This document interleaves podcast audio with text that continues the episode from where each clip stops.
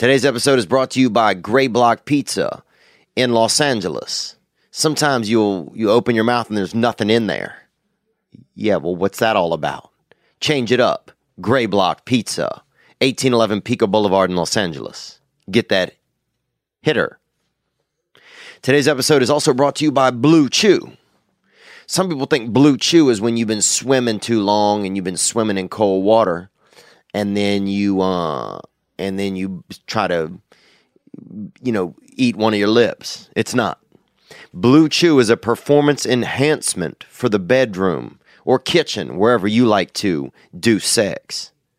Wouldn't you like to last longer and go extra rounds? Don't you want to be the Manny Pacquiao of penis? Well, BlueChew.com makes the first chewable with same active ingredients as Viagra and Cialis, and at a lower price than those other two pesky hitters. Chewables work faster than pills. Plus, a chewable, you can just chew it up.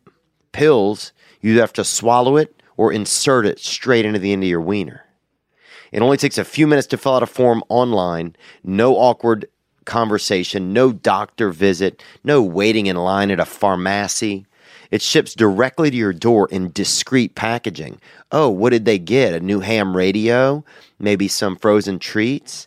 Or maybe dick hitters.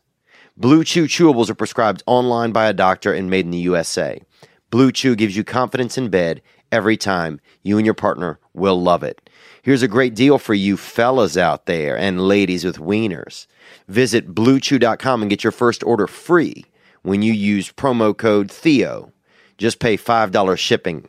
That's B L U E C H E W dot com and promo code T H E O. Get that wiener strength. You know, every now and then an older man will come into your life and uh, kind of teach you a little bit about yourself, you know, teach you a little bit of something, teach you how your skin feels a little bit. You know what I'm talking about? Teach you what's going on inside of your body, deep in there. And that's what I'm talking about today. A lot of times, if you think about your stomach, what the fuck is going on with it? So, here today, we have a beautiful man, and he's the author of the book Grain Brain. Now, he's a scientific kind of guy, so you know, he ain't gonna juggle for us, bro. But he'll definitely uh, he's he has more knowledge than I do, and so that's why I'm excited that he is here today. He's the author of Grain Brain, which has more than one million copies in print. Ladies and gentlemen, Doctor Perlmutter.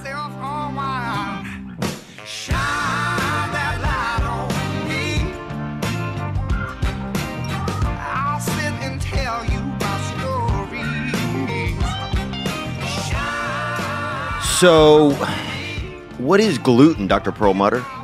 What is it? So gluten is a protein. It's found in wheat, barley, and rye, Okay.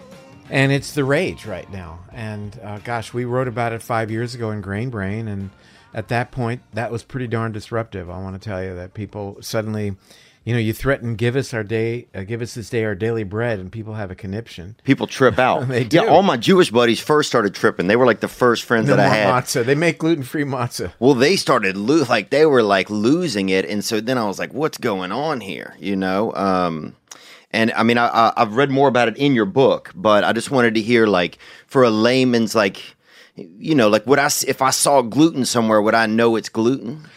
No, that's the thing. It's hidden in foods. It's, you know, you find it in condiments and ketchup. You find it all over the place. It's tricky. It's like almost It's like tricky. a um. It's- who's that serial killer that they just had that documentary come out about? I don't know, but it's Ted Bundy. stealthy. it's that Ted Bundy of uh Oh gosh. of the bread program. Really. I, really, am going to have to let you on that one. Uh, I'm not going to go there, but uh, but that said, I wouldn't say it as aggressive as Ted Bundy. But having said that, uh, it's it's sinister. It lurks in the background, and you know when you face all of the chronic degenerative conditions that we face now in this world, the World Health Organization tells us that chronic degenerative conditions are the number one cause of death on planet Earth. We have to ask ourselves what's the mechanism there? And the mechanism is inflammation. Okay what's causing inflammation? High sugar diet not enough fat things like gluten food allergies. Those things literally have to come off the table. Now, I was reading in, in your book that, um, and this is this blew me away that people who have diabetes are twice as likely to have Alzheimer's.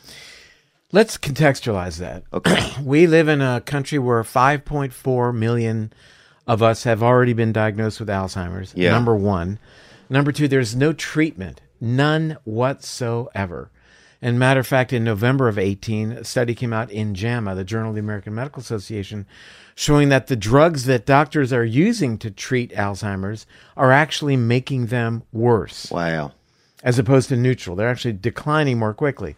So how is that even a thing? I could anybody could make up that drug. I'm I'll give you Starburst. I, I would say what you just said. That's the whole show. How is that a thing? Think about it. I mean, yet uh, you know, there it's proved by the FDA. It, it's useless, and in fact, making people worse. And people are spending a billion dollars in America, Yeah. to buy these drugs, putting their faith into these drugs to help mom or dad or husband or wife. And I've been there. I've been there with my dad who died of Alzheimer's. Mm-hmm. yeah, I read that in know your book. Like. Yeah, my stepfather has it, and uh, my mother has too. It- and it's horrible, and it's mostly preventable. right. And that's what we shout about. We shout about what you said is that diabetes is related. Okay. You know, when 80 uh, million Americans are diabetic or pre diabetic, it's not a genetic issue. All of a sudden, that's just happened the past 50 years. It's because we've changed, changed our diet. Now we're eating more sugar, and this is a disease of sugar and refined carbohydrates and less fat. And all of a sudden, everybody becomes diabetic. That may increase your risk for an untreatable illness, Alzheimer's, two to fourfold. Wow. Then you're really screwed. So that's really so. If you have that in your family, I mean, this these are really things you need to look out for because Alzheimer's can take. When does it usually kind of strike people? Alzheimer's. The beginning stages of Alzheimer's, what sets the stage for when you can't figure out what's going on around you, happens in your 20s and 30s. Jesus. That's your audience, and that's a very important concept. Yeah. That it's not when you're my age and you suddenly can't remember the grandchildren's names and you name it. Because that's what we think it is. That's, you bet. That's By then, idea. you're already down the road. Yeah. Uh, we, you know, a lot of literature shows that if you look at markers of inflammation in the blood, they predict Alzheimer's 30 years ahead of time. wow.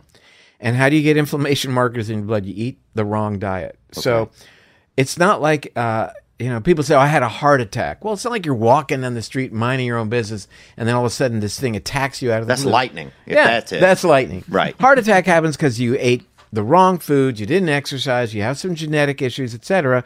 You set the stage for a heart attack. You set the stage for Alzheimer's, and I'm here to tell your audience that there are changes to make today Yeah. to lower your risk because when you get there, when you get to a place where the doctor finally says you've got this, there's nothing you can do. man. So yeah, so it's one of those things you have to start early. Yep. And I said 20s and 30s. Well, when do you start setting the stage for diabetes? Uh, adolescence, childhood. Uh, you said it when you're born. Actually, the changes begin when before you're even born. When you're in utero, depending on mother's lifestyle choices, has a huge role to play on whether you're going to be diabetic, whether you're going to be overweight, which is a risk factor as well. Wow.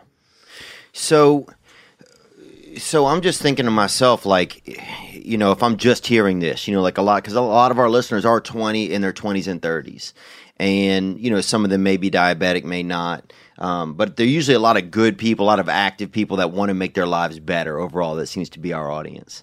So, what are like some easy ways out of the gate that you think, you know, um, it- is it just a rich thing? Sometimes I feel like just the rich can be able to, you know, really It- have a nice is. thing. It's just the rich because you have to buy something. Right. You got, you got to go out and buy a new pair of sneakers. really? Now I don't know how rich you have to be, or you get them out of a bin, whatever you need to do, or you go barefoot.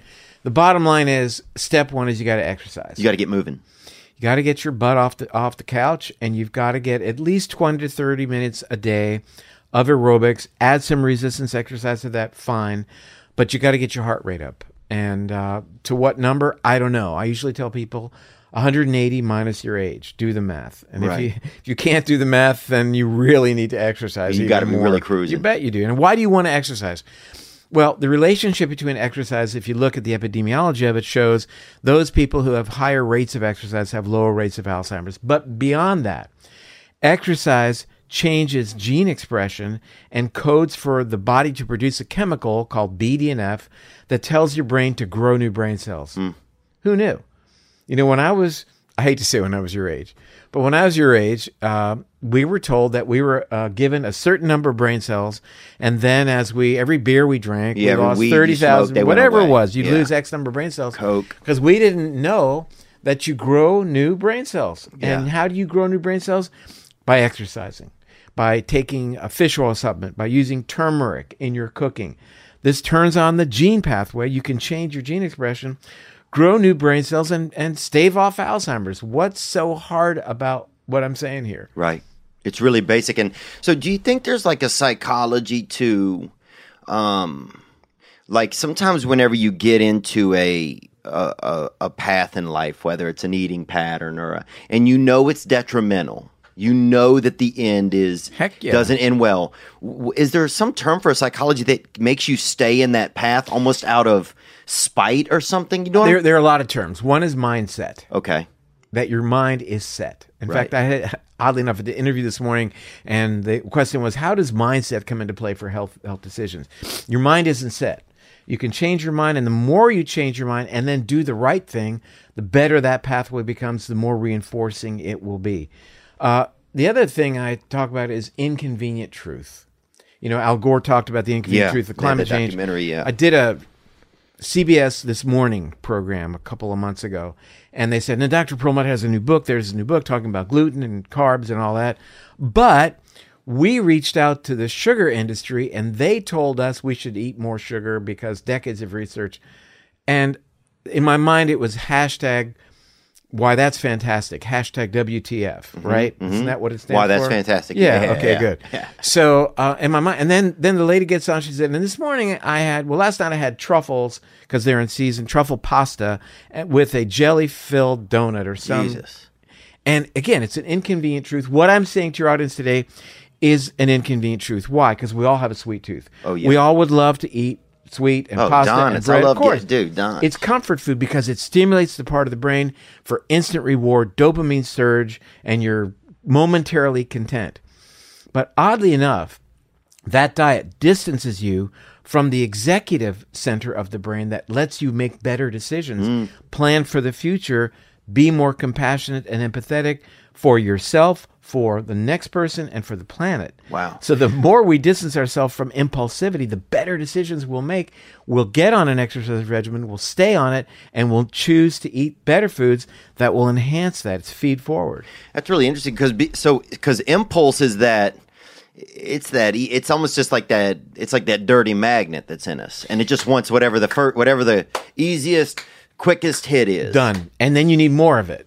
Ah You see. need more of it right because it's a dopamine surge, stimulates the opiate receptors in your brain. Done. You know, you you've done your thing, and now you need more. And the more you do it, the more that receptor needs to be stimulated. and so choice is almost behind impulse a little bit I mean it's right there with it but it's almost like you have to outride the impulse I feel like Exactly and right. then for a second and then be able to that's what I feel for me it's like okay I just need a second and make a choice The moment you just did that, what Yeah. you just did, Theo, is you stopped dealing and, and responding to your amygdala brain, your reptilian brain, mm-hmm. that said, I'm going to eat this, I'm going to do this, I'm going to punch this guy. And instead, I'm going to decide. That one moment is all the difference in the world. I'm going to think about do I really want to eat this? Do I really want to, whatever the addiction may be? Yeah. Do I really want to do this? And now make a more sophisticated, more human, rational decision to not do it. You've broken the spell. You can move forward. Wow. And does that get easier over time doing that? Absolutely. We talked about the growth of new brain cells. Yeah. The same chemical, brain derived neurotrophic factor, BDNF, that you get from exercising, Okay.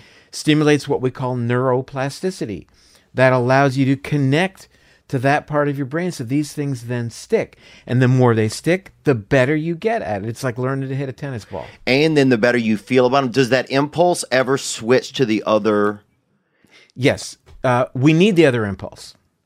You need the other impulse because when you're backing your car out of the driveway and your mind sees in the backup camera a little kid on her bike, you hit the brake. Yeah.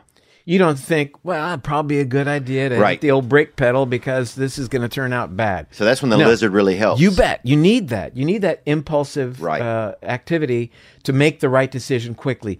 But you don't need it when you're trying to figure out what foods to buy in the grocery store can I make an excuse and not exercise today? You know, exercise is something that we don't have to, we don't want to find time for it. We want to make time for it. If you have to find time, you say, well, I'll squeeze it in between such and such and such and such. And then those things suddenly take over a little more time. You didn't exercise. You didn't meditate. You didn't take time to make the food that's good for you. you ate some crap that you, you know, fast food. Yeah. Then our thinking's not good then. It's like our you know, it's really we're kind of in a tough it's a tough system. It's like we've created this you know, this sort of I don't know if it's a comfort society or or what it is, but it's I mean, the system that we're in in a lot of places. Now, I'll say in LA, it's easier. uh, It's very easier. It's much easier for me to stay healthier here. It really is. Then if I'm back in other places, like I'm from Louisiana. If I'm there, it is tougher. Like, you know, sometimes it's just tougher. So Theo, my team said, you got to watch these, a couple of his podcasts before I come on your show. Right? And I, I got to tell you, this is there's no segue here whatsoever, Mm-hmm. but that's what this is about, right?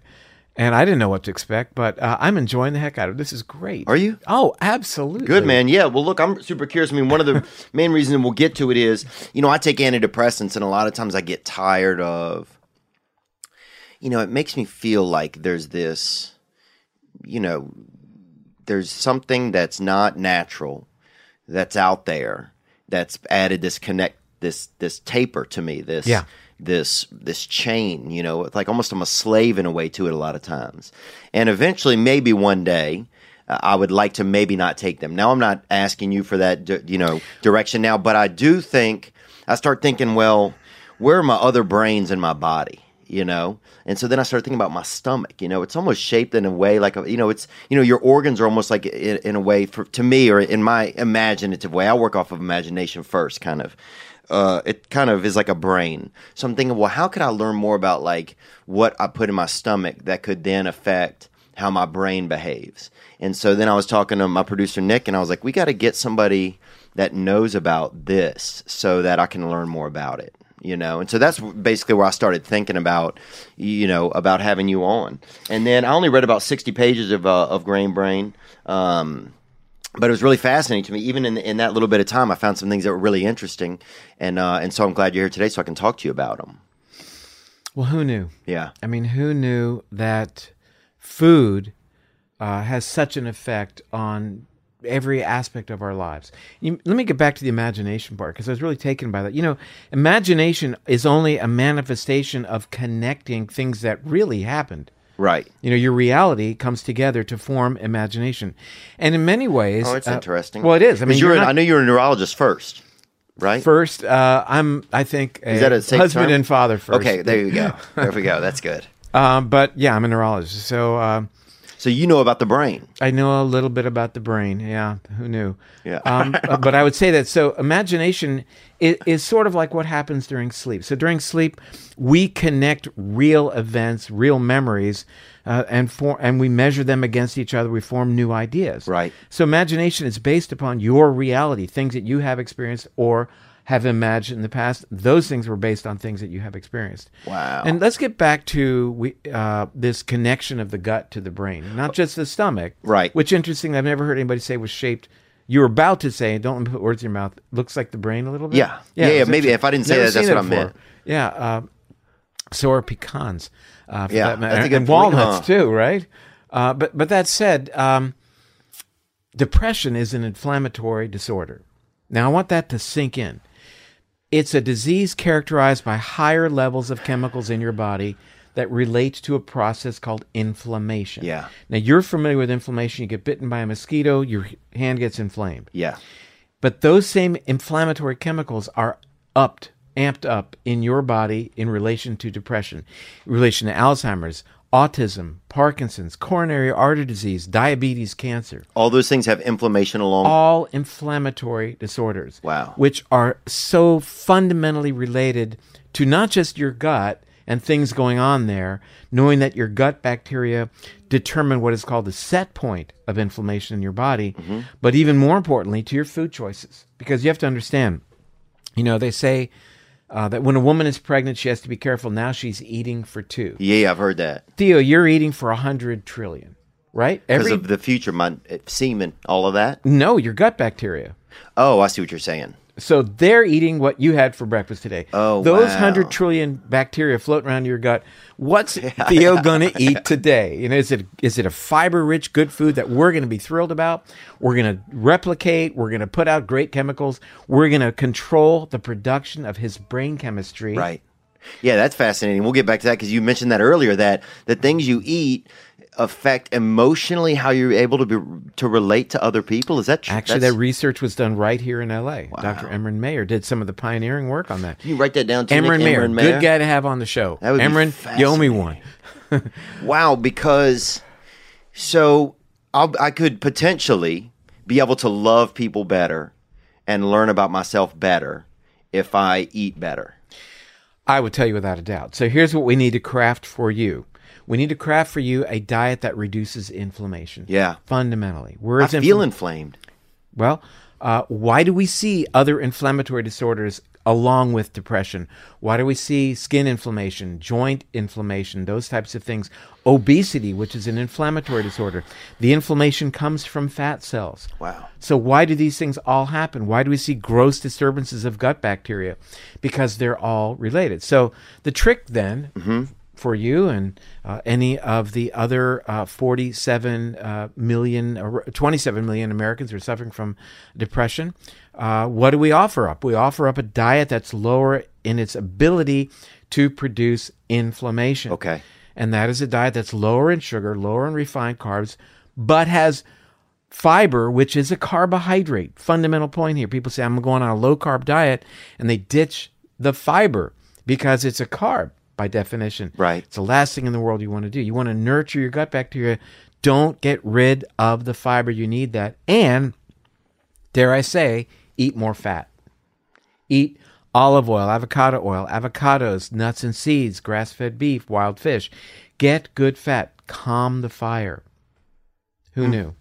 Now, if you really want to push it, and Mm-hmm. I, you're you look like you probably want to push it, right? I think so. I don't Good. know. About, I'm about to find out. How though. old are you? I'm 38. Okay, 30, your birthday's tomorrow. Yep, my birthday's Okay, tomorrow. so you'll be Thank 39 noticing tomorrow, or you're Very sweet of you. Um, I'm going to be 39 tomorrow. Okay. So uh, you do you want to look into keto. You really want to look into the ketogenic diet. Would do you a world of good, but be sure and to any of your listeners, viewers who are uh, thinking keto or keto or doing keto, you've got to eat the fiber or Okay. you'll get constipated. You'll have digestive issues. And you got to use potassium and magnesium or you'll get the keto flu. Okay. So many people bail on the keto diet because they don't do those two things. Okay, so so you're saying so a, a way to kind of to start and to fast track uh, some of the things that you've been talking about that will help your system Ooh. and my system Great pun there. Fast track. track. You want to fast. Yeah, yeah. You want to fast? Oh, you want to fast? You want to fast?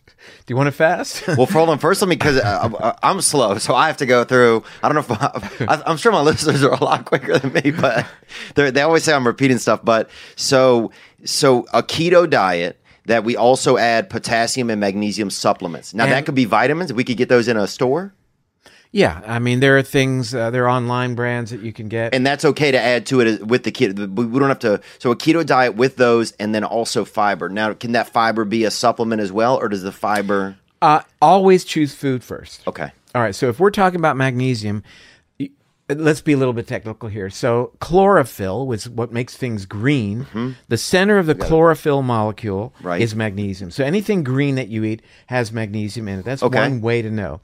Uh, so you want to get diversity. You want to get lots of color. You want to eat a lot of vegetables. They have a lot of fiber. If you really want the right kind of fiber for your gut bacteria, you use what is called prebiotic fiber. That's onions, garlics, leeks, leeks, chicory root. Um, Oh, that's from Louisiana. All the coffee there has you go. chicory in it. That they dilute it in the day, especially in World War II. But uh, dandelion green. But you can go to the health food store and say, stand at the counter, and say, I want some uh, prebiotic fiber. I'm not saying probiotic. I'm saying prebiotic, and they have prebiotic fiber. Uh, that's made from acacia gum. That's the tree in Africa. It secretes its gum, sustainably harvested. It's the best prebiotic you can find. Dang, Organic, It secretes its gum. It's twice chewed. Then, if you get it, you know, Mm, I guess. it might be a bad joke. Um, but we what we can do work. though is we can put a list of like a basic kind of starter set You of bet. diet in this under this YouTube. That would be, I think, really helpful to people. Um, But let's talk about more that involves inflammation Yeah, yeah. that you can leverage for depression. Okay. Okay. So want to do everything we can. Diet is key. okay. Exercise 20 minutes of aerobics a day key. Being on schedule is really very important. Trying to do the same thing uh, every day that you possibly can. Not just what you eat, but when you eat. Try to eat your last food at least three hours before you go to bed. Okay. Yeah. So you want to be sleeping when you're sleeping, digesting during times that you're awake. You want to make sure you're getting good restorative sleep, like eight hours a night. That mm-hmm. would be really important. And dare I say, you want to limit stress. And what does that mean? Everybody's talking about, oh, I want to limit stress, so I, I don't do certain things, I don't engage in certain things. Stress can be watching the evening news. Stress can be on social media where we're being told we're not good enough Yeah. because social media pounds you with ideology that we're not measuring up. That everybody else's life is better. You look at their Instagram posts, they're having the best time. Why is my life not so great? So stop comparing ourselves to other people. That will look, that's the biggest stress inducer I think of in our modern times. So get Oh, that's off interesting. of this um, merry-go-round where everybody else looks like they're having. I got news for it. They aren't. Right. They're all having a great time. Their lives are are, are wonderful. Uh, they aren't. Yeah, they're not sharing the truths a lot of times. Yeah, I which mean- would probably, if they did, it might even alleviate some people's stress to know that uh, that we aren't the same. Do you really? So you really? Yeah, I guess in your lifetime you've probably seen, um, and I don't think you're much older than me, but I bet in your lifetime that you've seen. Um, has that really shocked you the, the the way that social media and stuff has has become that much of a stressor? Absolutely. And I'm I'm a lot older than you. Um, I'm 64. So You look um, good for 64, Dr. uh, I'm trying. Yeah. Uh, it, ha- it it has shocked me and my son, Austin Perlmutter, also an MD, to the extent that we've written a book about it. Mm-hmm. Wow. And that's coming out in January of 2020 called Brainwash. Mm. A, we're calling attention to this issue, and B, we're providing the response what you can do to offload this stuff. Yeah. How you can sleep better, why exercise is important, how the food that you eat speaks to your genes, giving your genes information to reduce inflammation or increase inflammation, your choice based upon what you eat. But to identify this uh, very obvious way that we are being manipulated on social media Yes. and in our digital worlds, not just for producing this feeling of low self worth, but providing the, the quick clickbait answer to satisfy look, I'm, I'm overweight, buy this thing, lose weight quickly. And all these ideas for quick and sudden, uh, that's redundant, uh, ways to satisfy ourselves, getting back to that impulsivity part of the brain where we're saying, look, stop. If you think you need to buy stuff every day on Amazon because that makes you feel better, stop. Wait 24 hours and then buy it. Uh, if if this is a quick fix for your problem, take a deep breath, and but don't be misled by what you're seeing on digital media as to what your value is. So, Facebook shouldn't determine Theo's value. What you think of yourself. Right. You talk about depression. What goes on in terms of manipulating your online choices is a situation that absolutely creates depression. And uh, so, like, give me an example of that. So, what goes on, uh, uh, like, like the things that I do online and how I behave on there, and what I see on there, you mean can immediately make me feel a certain way? Absolutely, because what it's doing is it's catering your brain to continued relationship with the amygdala, the reptilian brain. Immediate response. You feel bad about yourself for this, buy that, and you're done. You satisfy that. You get the dopamine hit as soon as it arrives the next day uh, on Amazon Prime, or they drop it in your backyard with a drone, or however the next Yeah. new way of you satisfying that urge. And then it came, and you suddenly realize, I I need more. I, it's I'm not content. Whereas contentment means you have enough. Yeah. That's the prefrontal cortex. You have achieved a place where you don't need more. You've achieved a place of happiness, of empathy and compassion for other people, of being able to calm yourself and make appropriate decisions about your life, and me make decisions about your life, mm-hmm. and about caring for your neighbor, about caring for people who are different than you are, mm-hmm. and about caring for the planet. Wow. So that care, it's amazing that so much emotion can come from, um, from what we eat, and that it can. I, I could definitely see how, like, if you had less inflammation, you'd probably so less inflammation means less stress. Absolutely. Okay. And so less stress, of course, you're, then you're going to be, it's going to be easier for you to be patient with someone. It's going to be easier for you to be more understanding. Um, it's going to be easier for you to, to take that extra second to like kind of make a choice. Um, so you're not just being that reptile. But it sound, it seems like all the advertising and everything these days were like catapulting humanity um, towards just uh, using that reptilian brain. That's right. So we've got to stop that. Do you think we can? I'm going to do my best, and our, and Austin Perlmutter uh, is doing his best to put the information out, brainwash about what people can do. And you know, one other really important part of the program is reconnecting with nature, and, and that can be having a plant in Right. front of you when you're doing a podcast, or it can be walking in nature and breathing better air. What about candles? Even I notice when I have candles around that I feel so much different than when I have There's- regular. there- you know, candles are are a visual. We are attracted to fire. It's very calming. Uh, but in addition, there are scents of candles, which hopefully are natural, and that's one of, another reason that uh, forests, Mm-hmm. being in the forest, really reconnect us. That's a very deep and primitive part of our brain that you're Mm. activating. Yeah, man, it's crazy to think kind of like just where we're headed. Then you know, I I, I read in your book that there's like sometimes you think like okay, I'm having this thing that my ancestors had this primitive sort of diet and it was about wheat a part of it was about a wheat or something but that the wheat that we have now is nothing like the act the wheat that they had then Well, and, and i might be paraphrasing Let's put it in perspective. Our ancestors didn't have wheat. okay So wheat only came into the picture 14,000 years ago, to be generous, Mm-hmm. uh, which means for 99.6% of our time walking this planet, we didn't have wheat. Wow. We didn't have barley. We didn't have any of that stuff.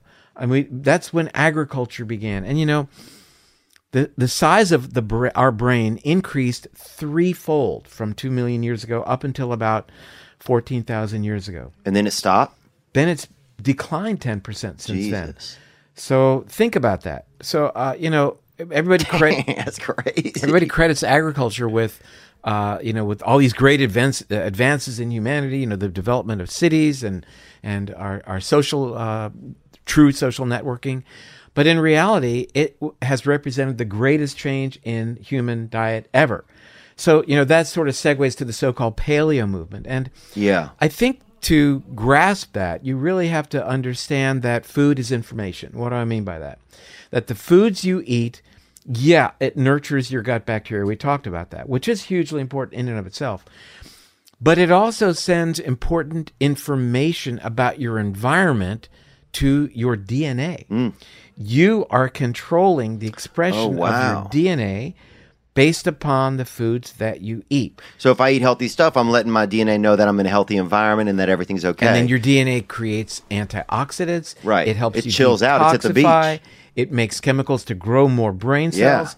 And it ma- lets you feel better about the world. Whereas if I have two boxes of Tartantines, for, and then my DNA says, "Jesus Christ, I don't know we?" know tartantines. Oh, just like a um. it I'm sounds to think of bad. Candy. No, uh, tartantines candy. didn't grow in nature. Yeah, anyway, star, right. uh, sweet tarts. sweet tarts. I Yeah. remember those. Or sugar uh, tootsie rolls. Just, Yeah, you know. you're, you're, you're reaching back. I'm trying, I'm Roll trying to Pop, find know. it. I'm trying- Milk duds. Necco wafers. Necco's. I was There right there. Yes. All right, that was perfect. Dude, that's crazy, bro. I know. wow. Oh, oh we're going to take a poetic pause here. But so but if- when you do that, you eat that food. So you have the artificial colors, the artificial flavors, lots and lots of sugar. Yeah. That sends signals to your DNA that amplifies the production of inflammatory chemicals, reduces your production of antioxidants, and compromises your detox pathways. So you're eating poison, and at the same time, you're compromising your ability to get rid of poison. So you're setting yourself up for disaster. Now, when can you have some poison? Like, when can you, like, sometimes, look, man, if I've been on a flight to New York and I walk by that Dunkin' Donuts, bro, I got to have one, you know? I can't even, and they got the lady over there looking so at the me. ladies look and Theo, There's a lot of and advertising, voice- three or four different colors written And in bright I- colors. I, want you to to realize uh, to take a step back and think that that's playing on you. That's playing on that quick dopamine surge. Are they going to get who's in charge? that lizard. That's what you ask yourself.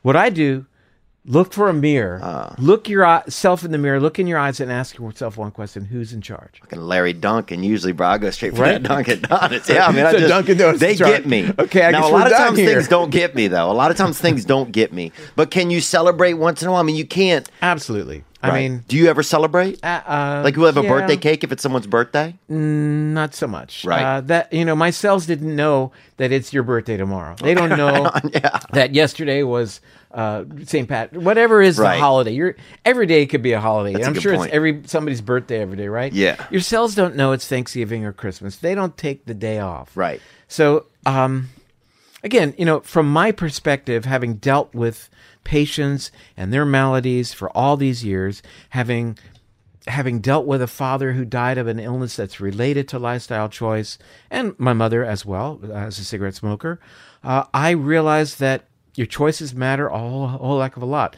When Theo says you look younger than 64, God, I'm thinking keep at it, you know, stay with it. And, Yeah. And but beyond that, get the message out. Do the best you can to get the message out for other people because people are absolutely struggling. Yeah. You walk through that airport, whatever time of day it is, and you look at what people look like. A, most people are overweight Yeah. and look awful. And B, they're not happy. Yeah. And C, what I've learned and what was motivation for this new book is people are lonesome and unconnected. yeah. That's And what we, talk can- about a lot we on can here. do what we, we can to let people feel comfortable with reconnecting to others who are different from them, Mm-hmm. who look different, whose ideas are different. And we stop. We listen to what that person has to say. You know, you ever heard uh, the saying, uh, you know, you, it, if you're going to judge somebody, you have to walk a mile in their shoes before you say something about Yeah. them. Yeah. You know why they say that? Because then when you judge them, you're already a mile away, Right. And you have their shoes. So I mean, you know.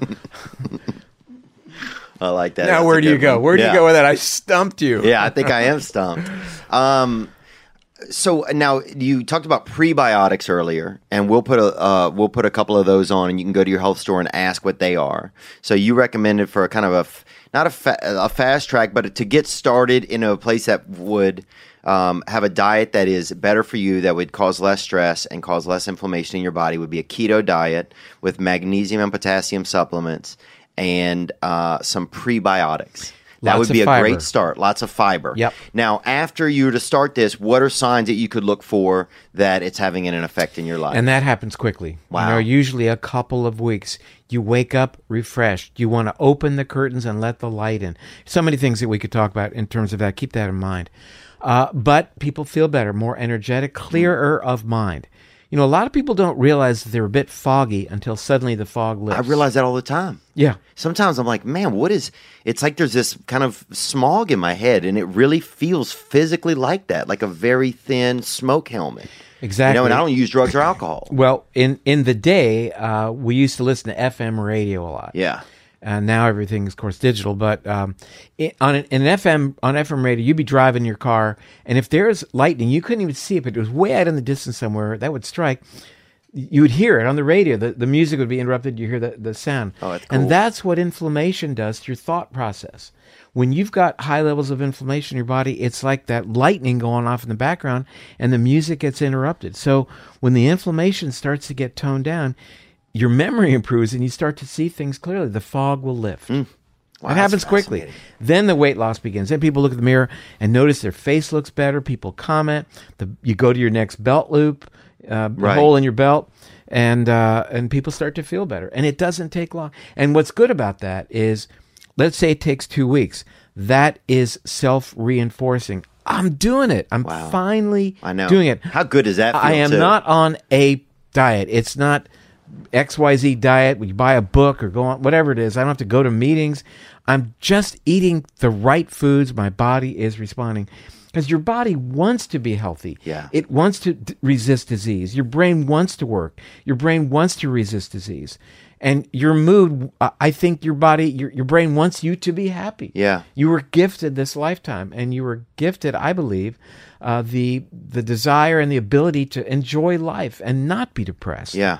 Depression happens when things line up, and then it's feed forward. The more depressed you are, the less likely you are to exercise. The less likely Oh, you are to make the right food choices. Yeah. With all due respect, the more likely you are to give in to Dunkin' Donuts or whatever else is bombarding your mind with ideas that this is what you should do for that immediate surge, that glazed That donut lizard. that's going to give you that dopamine surge that then stimulates your endogenous opiate receptors. And I believe that that is a big player in terms of opiate addiction, that we constantly bombard ourselves with first the dopamine surge. Oh, right. That then makes these opiate receptors want more. They're ready, and of course, And then there of you go. There's opiates.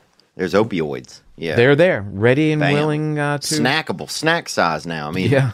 Back in the day, you had to smoke opium, you know, and now they got a little snack. They got the Vape pen? pills, yeah, vape pen practically. I mean, I'm surprised opioid hadn't come out with a. And they're Vape pen. Uh, I, and I like uh, know, just the, that the heroin. THC products that are shaped like pacifiers. it's What is the crazy. signal we're sending to children there? Infants. Yeah, I mean that's certainly an adult uh, play toy. Oh, toddlers are sleeping for three days on some of these pacifiers. You know, it's crazy. I want to get back to yeah, really great. The kids sleep and everything's good. We can go out. Oh, we used to have a kid. We'd go over to his house, his boy Jeff Soviak, and they had a gas leak in their house, right? And nobody ever knew. And we would go over there and go to sleep. We'd sleep on Friday. We'd go to sleep on Friday night, like 2 a.m. Dude, we get up Sunday morning, man. We'd sleep for like 32 hours. We had no idea that they had a whatever kind of gas that is, you know? I wonder how old Jeff Soviak's doing these days. I don't know, You know? dude. Probably, I don't know where he is. And actually, I've tried to text him and call him. So I wish he would reach back if out. Jeff is out there, we, we need an update. We would sleep forever, man. His whole family would be asleep. You'd walk by his mom, We'd be making a salad, and she would just be unconscious. Really? Like, yeah, they had like a, I guess it's carbon monoxide or something, something in their house. Yeah, that was- usually it's it's a pretty much more aggressive kind of uh, event that happens with carbon monoxide as opposed to going on for year after year, but could be. yeah, it must have been. It might have been like a slow leak or whatever, but Yeah. but it was So- relaxing. But You anyway, know, we had mentioned about you know you wake up in the morning, throw open the curtains, get a lot of light in, and I yeah. think so. You naturally start to do that. oh yeah, Wow.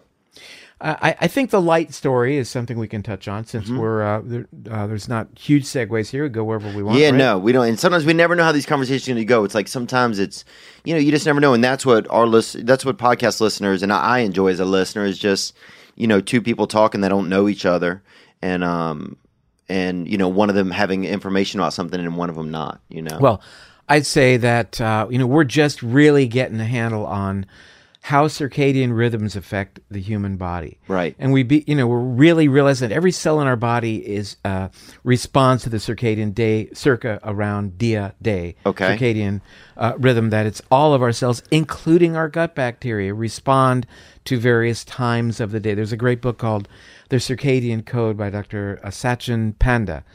Great, be a great guest for you. Uh, but nonetheless, I mean, he talks about how it's really important for us. Uh, Matthew Walker, too, for his book uh, "Why We Sleep." Um, oh yeah, I actually read about half of that book. He was Oh, on Joe Rogan, book. I think. Yeah, Yeah. Uh, but about you know that we need to have blue light during the day.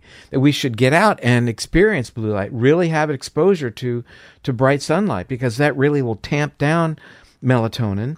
And then in the evening time, we want to back down off blue light significantly. And where are we getting blue light? I mean, these LEDs are we're loading ourselves with blue light right now. We are? but we don't want to do that at nighttime because that would suppress melatonin Ah. and keep us from getting restorative sleep. Very underrated in terms of how important that is for you, for reducing uh, cortisol surges, for reducing inflammation. So, getting what we call salubrious or Mm-hmm. restorative sleep is incredibly important and it's underrated. I mean, you spend a third of your life hopefully sleeping. yeah. And what about those melatonin supplements? Those are okay to take? I think they are. Yeah. Uh, but I would say before we supplement, it would be good to do it more naturally. Right. And recognize what is it that allows melatonin to be present or absent. And it's mostly blue light. Light. So that get a lot of blue light in the daytime. Evening comes around, you want to back down. If you're going to be on your computer or looking at your iPhone or whatever phone you may have, uh, you put on amber glasses because that blocks blue light and is very very helpful in terms of allowing your brain then to make more melatonin and allowing you to get some restorative sleep now uh, you may have sleep apnea you may have periodic leg movements that are waking you up at night Yeah, the legs I do. I got checked for the sleep apnea. I don't have it. yeah, but you may have leg movements that wake you up. So you're getting into deep, deep sleep, but then your legs start to move around. You get into a lighter stage of sleep that's not as restorative. How would you know Yeah, that? that's where I've spent a lot of time. Yeah, so you may not know that. That's why you get a sleep study. You go into a lab and they Oh yeah, I went there. Yeah, you, and it's it's a little odd. It was Uh, crazy. This dude was flirting with me. This was L.A. I, I had a I, Did this you? guy started crying. yeah, I was like, weird. dude, I ain't fucking I sleeping know. in here. And then they got the cameras watching you and all kinds. But anyway, it's worth doing. I mean, uh, you know, there is uh, there are other things like the Oura Ring uh, is a great thing. I'm gonna hope get mine in the next couple of weeks. A And great is way. that? An Oura Ring, you put it on your hand, you wear it all the time, measures your level of activity. But is able to measure the depth and quality of your sleep. Oh, you wake up in the morning, this thing downloads into your phone and tells you, "Hey, you got X number of hours in this stage of sleep and that stage of sleep," and then uh, you know you work with that. and that. seems reliable. That piece. Actually, I'm interviewing the uh, president of that. God, you are good. Uh, the founder of that company uh, uh, next week, and going to learn more about it. So, I'm very excited about it. And Yeah. you know, anything that you can learn that can hack your body and give you tools, uh, I'm all about It's it. time I'm to do that. I You mean, bet. that's going on. We have so much information. now. Yeah, I, I think get your 23andMe or other uh, online uh, company that'll give you a, a report of your genome. You need that information. You can do great stuff with once you take that data, Mm-hmm. download it to one of many different sites. Uh, I recently downloaded mine to Found My Fitness. That's Rhonda Patrick. Great Mm-hmm. site. And I learned stuff about myself that I think is really important. I learned, for example, that I don't metabolize or use B vitamins very effectively. I have to have a special type of B vitamin called methylated B vitamins. Mm-hmm. I never would have known it. Wow. So who knew? And do but do you find that like um uh, sometimes I, I worry that get like the information like sometimes you- I use an app when I go run or something and getting that information it takes the joy out of doing the task. Do you ever find that is that just some way my brain is No, no, no. me? I think there's been a lot of pushback, and I think uh, there has to be some level of temperance as it relates to that. I mean, I I don't uh, run with an app. Mm-hmm. Uh, I don't run with a special watch, and so I don't know uh, unless I'm training for an event. Having said that, I do want to know my miles, my minutes per mile. Right. Uh, but otherwise, I don't get involved in that. I uh, I do like to listen to music, so I find that really helpful, or podcasts when I'm running.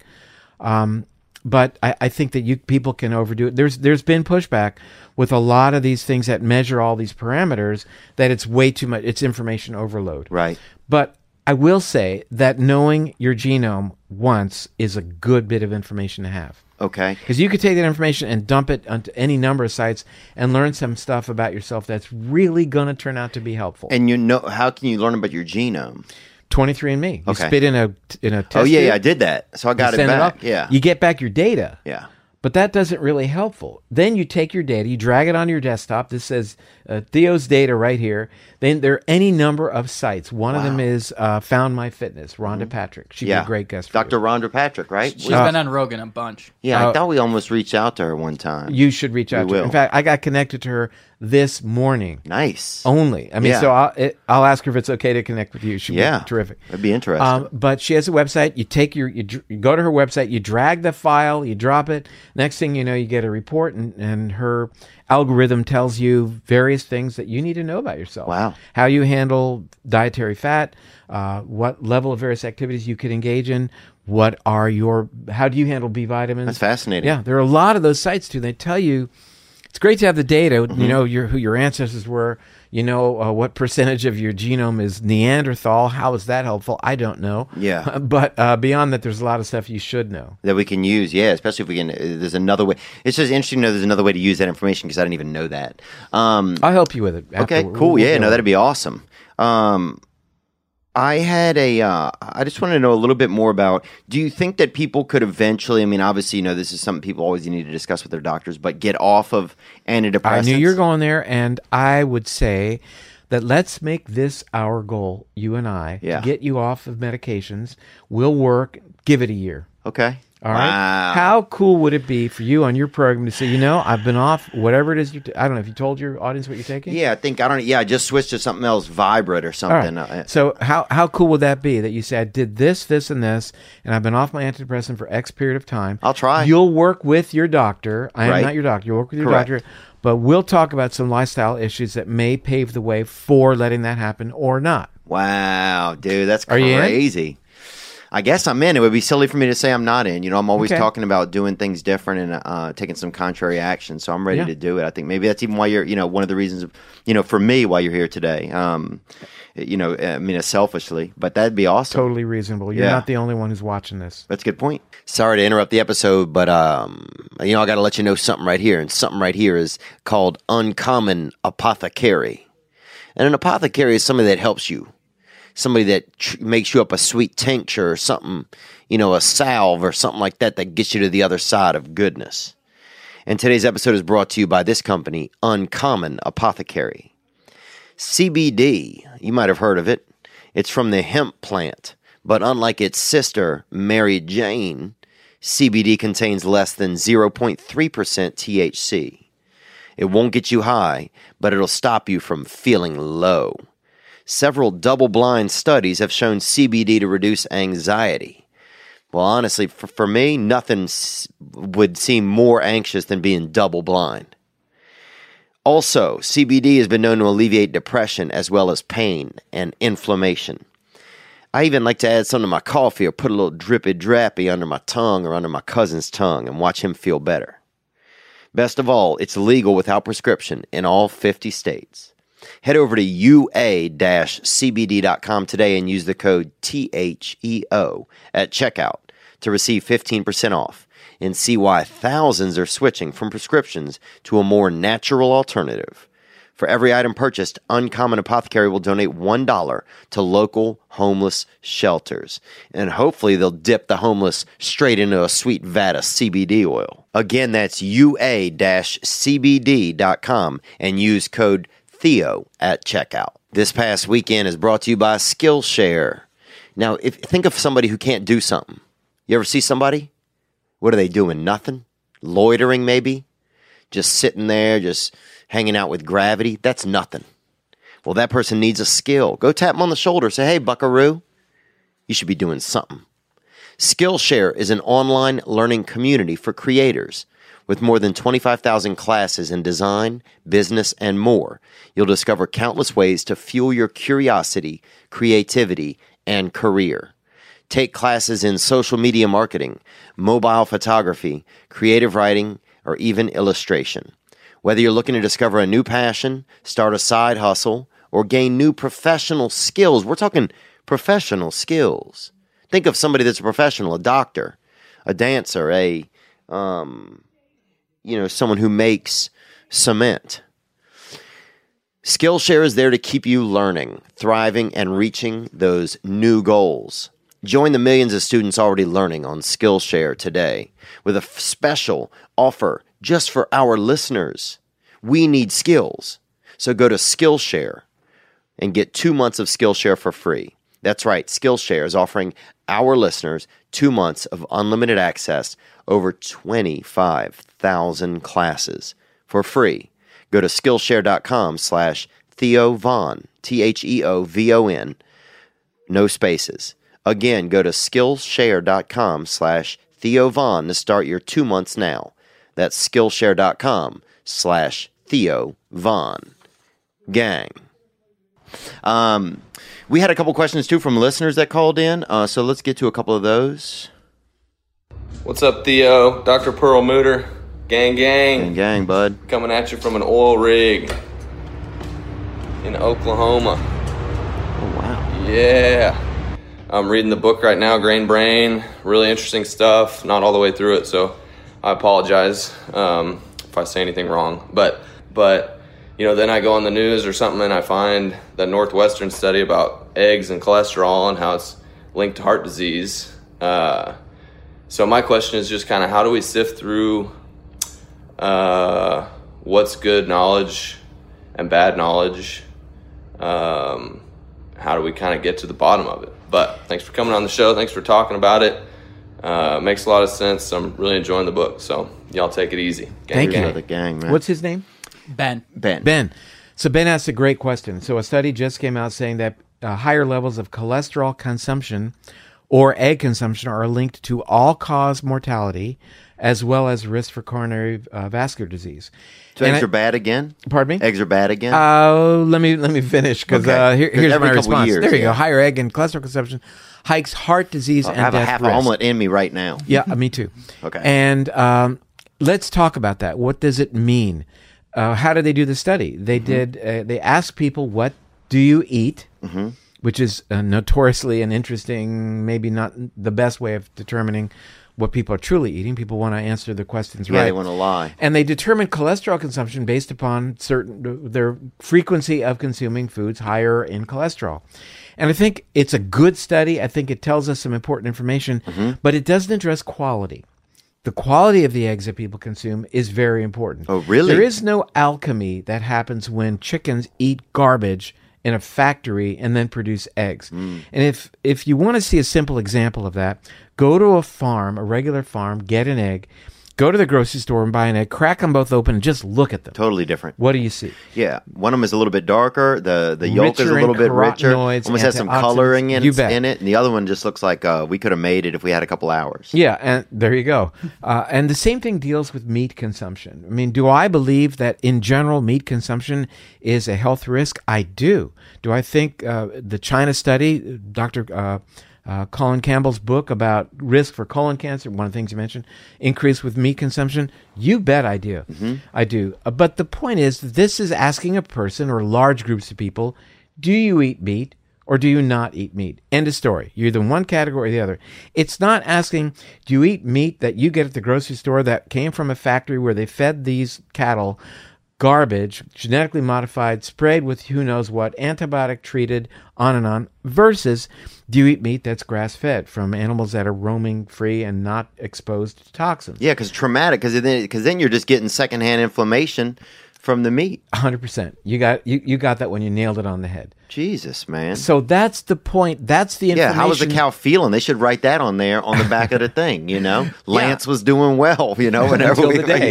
Yeah, But uh, it would be like saying we're going to do a study to determine if alcohol consumption is good or bad for your heart, and not d- determining any difference between whether you, that alcohol comes from a glass of organic red wine Mm-hmm. versus some rot gut scotch that you buy at a convenience store. Right. It's all alcohol. No, it's not. It's all meat. No, it's not. I see. So I think it's really important to look at this information. I think it's very valid. I think Ben's question was good. Mm-hmm. But having said that, we've got to do uh, science that looks at quality of the foods that people are eating. Okay. Would I say that eating eggs from the grocery store might not be a good choice? Yeah, I would say that. Same thing with the meat. I wouldn't. I wouldn't eat that stuff. Wow. And I think, to be fair, more vegetarian of a diet is a good choice. Uh, we are now at a place of one meal a day being plant based. And moving forward, our next book is talking about OMD, one meal a day being plant based. Wow. And so now, when you say so, people can switch if they need to from a lot of these, because a lot of people, you know, we're in regular towns. You know, like in my town growing up, like I don't know if I was there, if I would.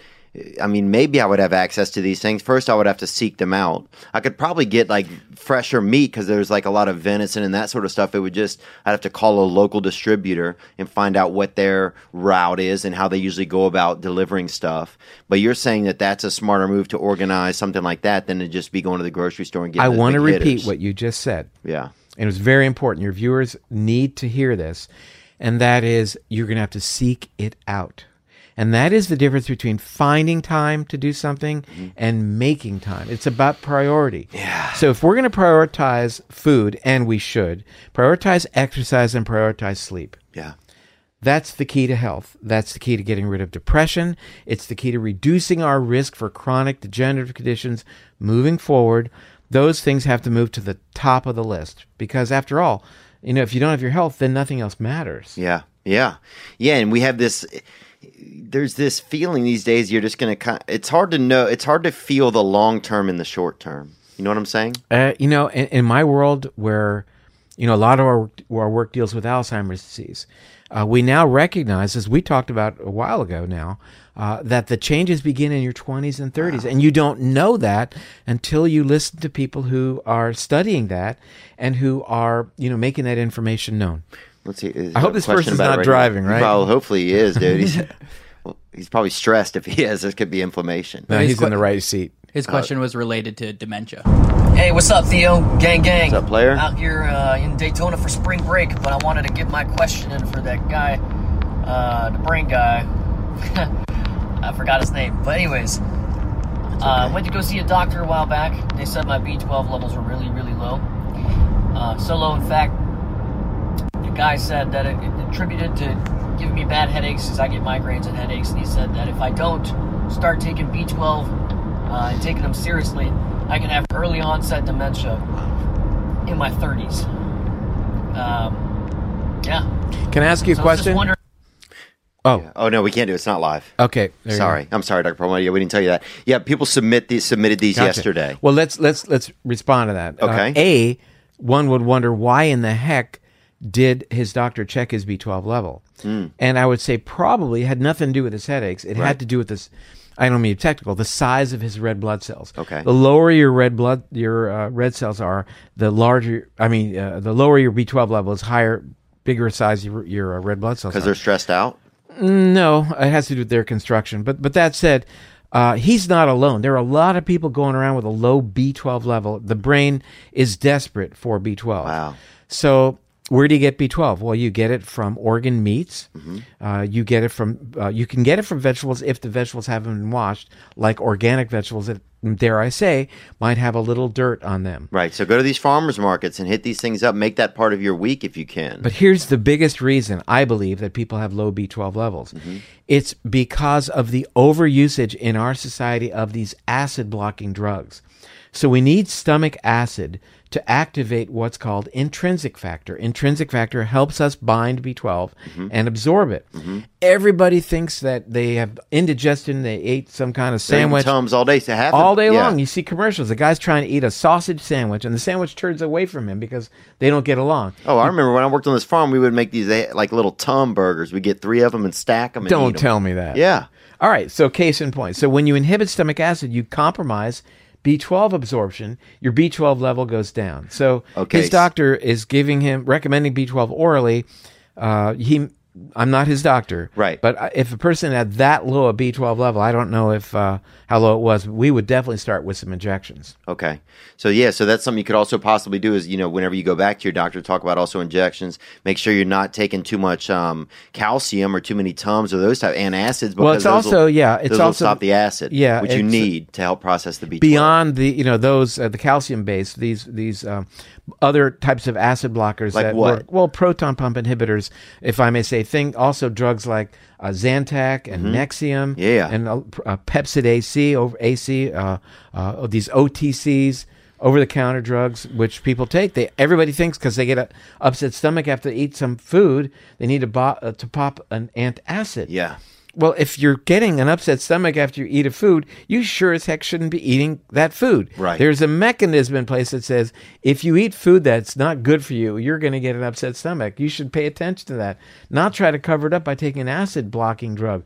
We need stomach acid. That's what activates our ability to absorb B12. Okay. It activates our digestive enzymes. The last thing in the world you want to do is inhibit your stomach acid unless you have something uh, some other issue Zollinger Ellison syndrome for those tech weenies who want to know about Really um, get in there. yeah yeah Yeah. That sounds like the damn dark arts. You don't want Zollinger that Ellis. No. ZE. Oh, if that guy shows up, dude, we're gonna probably whoop his ass. I'm gonna say that. Um, sorry to use that kind of terminology. I think it was two Doc. guys first of all Okay, well, it was a long time ago Oh, it's two on one, dude. Somebody, yeah, Us three could take him yeah. Us three could take him.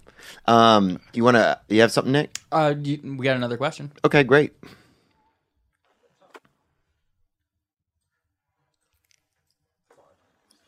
Hey Theo, hey David. I was wondering, uh, as a neurologist, David, um, what's your opinion on treating depression, anxiety, etc., etc., with psilocybin? That's a terrific question so Big question. We just lost one of our comedians uh, a couple weeks ago who ended up taking his own life and he, he hung himself. And I hate to say that because it almost sounds even grotesque, almost saying that because you know it's. But he was even according to the guy who dropped him off that evening, he was doing as normal as he ever is. He'd gotten off some medicine and was getting back on without like talking to his doctor. So that's what it seems like people are equating it to some some crevasse in that moment mentally where he just couldn't escape it. Um, but anyway, back to his question. Yeah, this is very pertinent.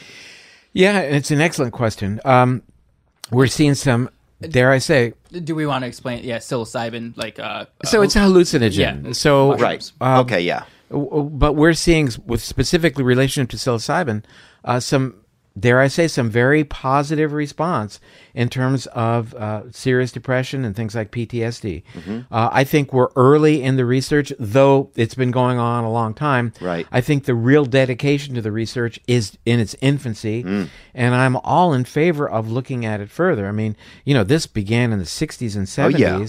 and was And in so- the '90s too, dude, in Covington, Louisiana, it Well, there began. That's I mean, it that's where I began. was. Was well yeah. on its I mean, way. It was yeah, or yeah, it was passing through. I'll say that. Um, is it something that you've ever tried? Have you ever experimented with psilocybin? Uh, I've have I ever tried mushrooms? I have. Yeah. And, And- did did you find it from like in, in this? Did you already have your your knowledge base so you could kind of examine it like that? No, or was I did it, not. I mean, m- m- my current knowledge base, uh, I no. Uh, this was years. This was in college. So Right. It, you know, in terms of contextualizing for me, I can't say that it did that. In Right. terms of, uh, you know, letting me see the world in a different way, I would say it was only uh, it was momentary. Mm-hmm. Uh, so uh, that said, um, you know, I don't know what the future holds for me. Uh, but you know, when when you see books now on the New York Times bestseller list, Yeah. Michael Pollan's book, uh, I think that there's a lot of information there that we need to look at because I think there's some value there, and I think Yeah. the rejection of hallucinogens from a therapeutic perspective, uh, perspective was done for the wrong reasons. Um, you know, I think the the declaration, the war on drugs, and how that everything got out of hand during the Nixon era uh, really set back the possibility Ah, of this being all some- drugs became this stigma. you bet. Yeah. And uh, so I, I don't take anything off the table Yeah. that's going to help people, especially as it relates to depression. You know, uh, anywhere between 40 to 70% of suicides Mm-hmm. uh, are in people who have significant issues with depression. And, and let me just make one Mm-hmm. point that you will work with your doctor moving forward, Mm-hmm. uh, unlike what may have happened to your comedian friend. Yeah. Uh, but, you know, we'll try to maximize those other things to give you support in terms of your lifestyle. Yeah, I'm curious. Yeah, look, I'm excited about trying this. I've tried. I tried uh, one diet before for a while. I can't remember what it You were was. doing paleo. Oh, paleo for a while, and it was good. Sometimes I could barely even see though. I think one time I didn't eat for oh, that might have been fasting. You fast for five days. I was at a Best Buy. I couldn't see but about six feet. But um, That's really all you need to see at a Best Yeah, Buy. kinda You is buy whatever's there six feet in your in your field of vision. That's, kinda good true, enough. yeah. And go back next year because what you bought was is now obsolete. actually, it is you a great gotta buy the to. you gotta buy the uh, extended warranty. No matter you, whatever you buy, you can buy a, a USB drive, and they're going to give you an extended warranty for 19 years. Oh, I'd have bought 12 extended feet of sight if I could have in that joint. I'd, 18 feet, who knows what I would have found. But it kind of is nice to minimize the store. It's kind of nice to minimize the store and make it smaller. Blue light everywhere, very much blue light. Want to suppress that melatonin so you're dialed in. Um, yeah, I, you know what? I'm even noticing, even when I go out to like, uh, if I'm at a bar or club, there's a lot more people who are out on mushrooms in a like in low doses. Uh, Whereas it used to be people were high or people were drinking. It's becoming a more common thing. So I'll see a group of friends and, you know, they're just hanging out and chatting, but like, oh, we took some mushrooms. It's becoming more of a, uh, ex- not, I don't even know if it's experimental, but almost more managed. You know, the term microdosing came out about five years ago. Yeah, and and I- then I it became more man. I feel like people started to see, oh, this is more manageable, and it's maybe being delivered in more manageable supplements. So let me then uh, uh, contextualize my statement, and I, I would say that I am. Uh, my statement should not be generalized to the recreational use, Right. But more in terms of a Oh, yeah. therapeutic intervention under supervision. Yeah. I think there's a, a lot of, of a lot of potential there to really make things happen in a much shorter period of time, as opposed to years and years of psychotherapy. Yeah. it has the potential for that, Right. And that was not a commentary on the recreational usage. Oh no, I don't think that anybody. I, I don't think our anybody would take it like that. But but thanks for clarifying that. Um, Nick, did was there anything else? Uh, I had a question Yeah. about uh, sugar. Um, is there a real difference with your body from natural sugars in uh, uh, fruit to like refined sugars? And you're that agave bad boy. I I- read that a little bit. That's your jam, huh? you bet. Yeah. Um, So uh, I'm often asked that question: What is Uh, you know, people say, "Oh, I, I had honey that came from bees that meditated every hour, and it's great." It's sugar. Your body reads it as sugar. Uh, you know, a tw- uh, I'm from Florida, so uh, orange juice is a big thing there, right? And a 12 ounce glass of orange juice, eh, whether it's from Florida whoever, or California, is uh, uh, nine teaspoons of sugar in a 12 ounce glass of Florida. 34 to 36 grams of carbohydrate in your. That's before you've had your croissant or bagel, which are, are fancy Jam, names. put jelly on. You bet, and that's Yeah. breakfast. You, your your your blood sugar surges, then it crashes, and then ten o'clock in the morning you're in trouble. You can't. You're back at Best Buy again or Costco if you're trying to see if he's sick in front of you. Just loitering. I know, loitering, getting picked up, and so um, How is loitering not a disease, dude? There's some people who just I that's know. all they I do. like loitering. Loitering's a great thing. I got you know to just to take in the moment, to be present, be mindful. That's a good point, actually. But but that said, you know your question is very good about eating fruit, and this notion of six to eight servings of fruit a day, it's way too much fructose uh, and glucose. You got to go more green. Uh, you got to get on the other side. you bet. And uh, you What know, about fruit juice? Sorry, just to clarify. oh, that's that's freshly squeezed. Fre- Look, a freshly squeezed orange juice has the same amount of sugar as Coca Cola. Jesus. What's the mystery here? Everybody says, "Oh yeah, but it's got vitamin C. I mean, please, you're going to offset nine teaspoons of sugar with the 80 milligrams of vitamin C in terms of being good for you. That's that's the trade-off. I don't think so. There's, uh, you know, have water, have carbonated water, have fruit flavored water. Uh, there are lots of them out there right now. I, I just tried a new one and I thought it was great. So, So, like for breakfast, man, I just don't want to not be able to. I mean, I feel like it's going to be hard. What can I eat then?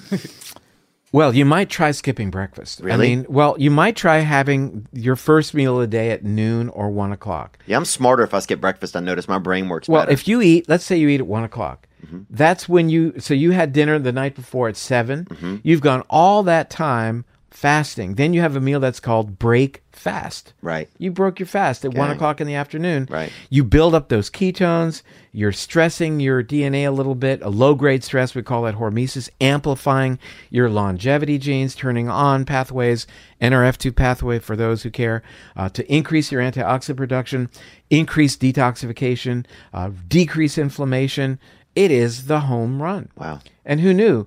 I don't know who invented three meals a day, but somebody one day said, three meals a day, that's it. If you don't do that, Probably Bob Evans. I don't know if you've ever been to a Bob Evans steakhouse or not, or that breakfast joint, but he's had at least four. I, I know. Bob Evans. I bet they wanted to say four, and they, me. they if talked they him out of could, it. they would. You know, the midnight snack. That would be the worst time in the world to.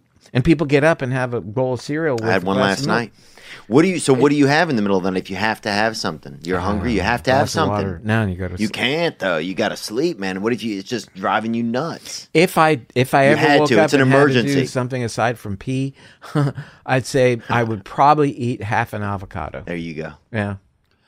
I like that. And maybe fill the little hole after you take the seed out. Yeah. I put, put- fill the hole with olive oil and then a little sea salt. That's my favorite. I can eat that and be one and done. And uh, Dude, my dad used to put mayonnaise in avocado. Oh, and he oh, there would you take the go. middle out and put mayonnaise in that sucker and eat that that's thing. boy. mish it up, and the next thing you know, you got guacamole. Right? I didn't even think Put about a- that. a Yeah, he never mixed it though. Kind of lazy, I think. but he would just like put it like a thing of mayonnaise in there. But it But he was old though too. My dad was seventy when I was born. He was an old man. Wow. So he had that senior. Do I get the same genes as I would have if my dad was like 35 when I was born? Well, interesting. You get the same genetic code, but you there are nuances of gene expression that change during a person's life that are passed on. In fact, you have changes in your gene expression that you've inherited from your grandparents. Yeah. We've recently seen some studies that uh, show significant changes in the offspring of male mice who've been exposed to nicotine. Jesus Christ. yeah. dude. So, uh, what you know, how we live our lives, not only how we treat our kids, but they inherit a lot of stuff from us. if they'll smoke, they'll poke. That's what I used to hear. But if you're trying to meet girls, if they were, it was like if you're trying to pick up girls at a bar or something, it's like, oh, the smoke, the girls that are smoking are usually down for some type of intercourse. But that's just an old. I, it, apparently, it pertains to mice too. Um, what else do we want to ask, Nick? Do you have anything I else? don't have a. Let me just say, I don't necessarily have a response for that, but I'm noodling it right now. Gluten free noodle in my mind about. Well, you're saying the mice that. with nicotine had extra babies? Is that what you said? No, uh, what I said was that uh, there were changes in DNA expression when mice were treated with nicotine that were passed on not only to their offspring but to their offspring's offspring. Oh, so wow. your lifestyle choices are going to impact not only your kids but your grandkids. Jesus. I want to apologize to my grandkids right now for anything that I've front. done. Yeah, it really is. Gee, that's what we should leave it. Our, the will should also have a huge disclaimer in it, you know? And by the way, Here's the poor choices I made. yeah, Like here's money Carfax. for your rehab. I'll, I'll Like a Scarfax. Here's all the poor choices that I made. Scarfax. And I you like get that. them. I'm going to get the URL for that. There, there we Probably- go. Somebody probably already took that They one. probably did. Somebody probably just took it. Somebody's probably. Um, I, I have one more question. There's one more uh, video question I think we should get to. Great. Um, you mentioned like the six to eight servings of, of fruit, and I'm wondering with the, like the food pyramid, some is that like some people have like a theory it's more nefarious where it's like all lobbies did that they fought to get their Sure food, food in there. So it's that it's not just bad science that we've learned from? Well, it's bad science, with all due respect, that was put out by industry. And so, what we learned, published in the Journal of the American Medical Association in the late 60s and recently recapitulated in the New York Times front page, was this incredibly powerful influence that the sugar industry had over what doctors would publish in medical journals. Saying that's where all the bad, the idea that fat was bad came from. They wanted to castigate fat so that you would have to fill in your calories from Sugar. and carbs. Damn. And they manipulated the scientific data so the doctors bought into this. Heck, it was published in the New England Journal of Medicine. Meanwhile, we've now learned that in the late 60s, early 70s, those well respected researchers were paid off. Jesus. And that killed hundreds of thousands, if not millions, of people globally. Because when America adopted this fat phobia, Yeah, I remember it went that. around the world. Everyone wanted to be like Americans. Yeah. And they dropped their dietary fat, but not everybody. I mean, we saw places, for example, uh, like France, where they continue to eat butter. They use a lot of olive oil, and their rates of cardiovascular disease are lower. Rates of cancer Mm. are lower.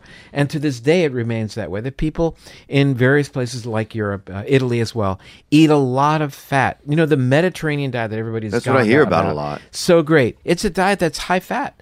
You put olive oil on everything. I, that. I we travel with olive oil. Wow. And I eat uh, about a liter a week myself of olive oil. Jesus. And the reason we travel with it is because when you go to a restaurant, most of the time it's and they, you say, "Can you bring me some olive oil?" It isn't. Yeah. It's They canola gi- yeah, oil. they give you canola. Isn't that the weirdest? I'm It- like, you think I'm gonna put this on my salad? if it's fifty one percent olive oil, they're allowed to say it's olive oil. Wow. Uh, it, like if it's 51% whole grain, they're allowed to say this is whole grain cereal, whole grain pasta, whole grain bread. But do you see those things starting to change? Like, uh, are we going to? Because I feel uh, as much as uh, it's so funny. Half the day I'll feel like, man, we're all fucked. We're all addicted to all these foods and all these things, and society's fucked. Then the other half of the day, I will think, you know what? There's such a rebirth of people learning right now through long form entertainment, like podcasting, Yeah. instead of just short form quips that are advertiser supported, like on larger networks, right? That we're in an, in an age of enlightenment, kind of where if you want to be enlightened and you want to learn, you still have to take action physically, but if you want to, that that it's there. So it's like it, it's so crazy. Half the day I feel one way, and half the day I feel the uh, the other. But isn't it wild that like it's legal to have so many other things that are so addictive, but they're not really branded that way? Well, you know, I I choose to. Uh, You know like- what I'm saying, though? Oh, I absolutely do, and I don't like what I see around me. That's for sure. But you know, I I think it's better for me to light the single candle as opposed to cursing the darkness. I mean, I truthfully, you read Grain Brain. There's a lot of cursing of the darkness that goes Yeah. in there because I don't like what people do to manipulate you. Right. and uh, it, it's unfair uh, and making things addictive that you would never have suspected. Yeah. uh, online gambling.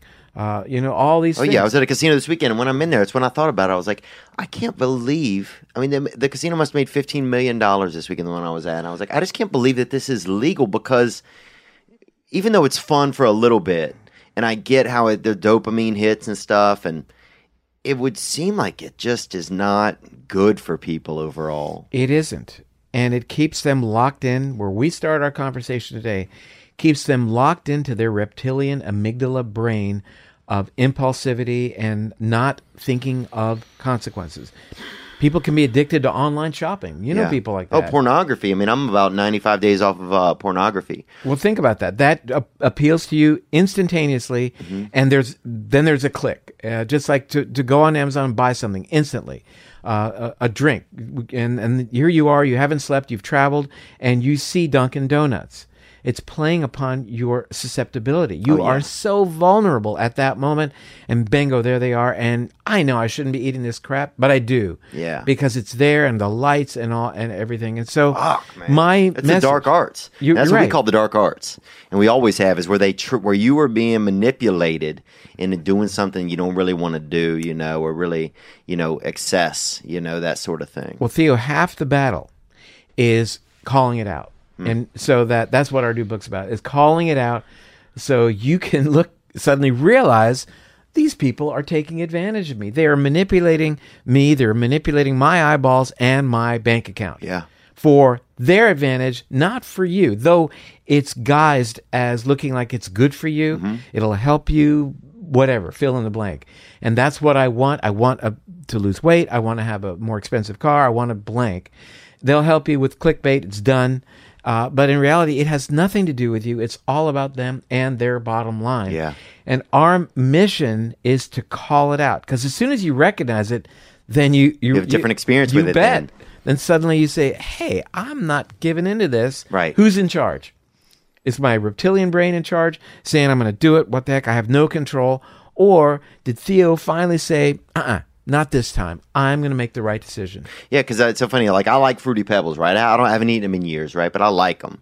But what I like even more is not getting fucked over by somebody. So once I know, then it's like, okay, I would eat these, but even more so, I hate somebody tricking me or taking advantage of And me. now that you're aware of that, Yeah. you can make a change. Right. Let me. You bring up an interesting point, and that is fruity pebbles, Mm-hmm. Uh, or anything else that's sweet. Yeah. we love sweet. Do I love sweet? Sitting Yeah. here talking to you, heck yeah. Would I love to eat sweet foods? Why? Because my brain and your brain and everybody else on the planet's brain is wired to like sweet. Mm-hmm. Because sweet told our ancestors two things. It told us that the food was safe and that the food was ripe and had the most nutrients. It also told us that there's three things that winter is coming. When does fruit generally ripen? Uh, you know, wild fruit, wild blueberries, end of the summer, early fall. Eat sugar. What does that do? Insulin rises. What does that do? Body fat. What does that do? Lets you survive in the wintertime where you don't have food.